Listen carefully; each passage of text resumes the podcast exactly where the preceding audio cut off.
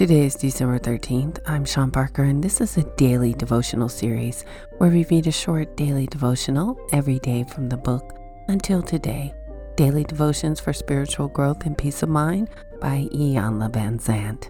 The theme of the month for December is peace, and the quote of the month is You have survived life threatening, life altering crises and challenged to prove one point that you can and have survived.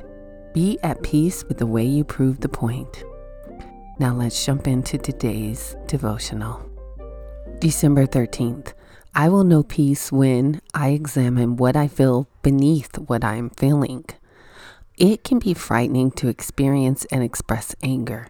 Even more frightening is the hurt that caused the anger in the first place. When you get hurt, you get angry. You believe that the anger is directed outward toward the person who hurt you. The truth is, anger as a response to hurt is always directed inward.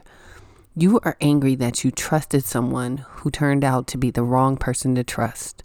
You are angry that you love too much, care too much, because it is hard to admit these things to yourself about yourself. You point the finger out there at them. The challenge is to recognize that it is much easier to be angry at someone than it is to say, You hurt me. When you are angry, you are in control. Control is what you believe you must have to avoid being hurt. Being hurt is a sign that there is something in you that requires attention.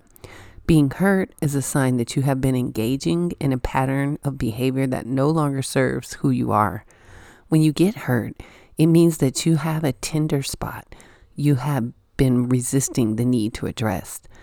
Along comes some unexpected soul doing what they do in the way they do it, and they stick their finger in the tender spot. It makes you angry that you didn't see it coming. You are angry because you believe you should have known better. Anger in response to hurt is a clear sign that you were hurt to begin with.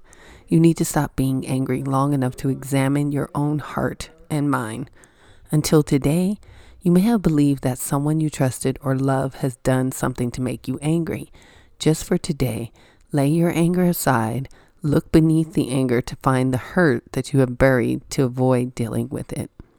Today, I am digging up old hurts and putting them to rest.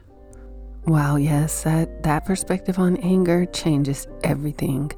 Because if we look deep, it definitely usually is hurt. I know it is for me. I hope this helped you as much as it's helped me. Until tomorrow, peace.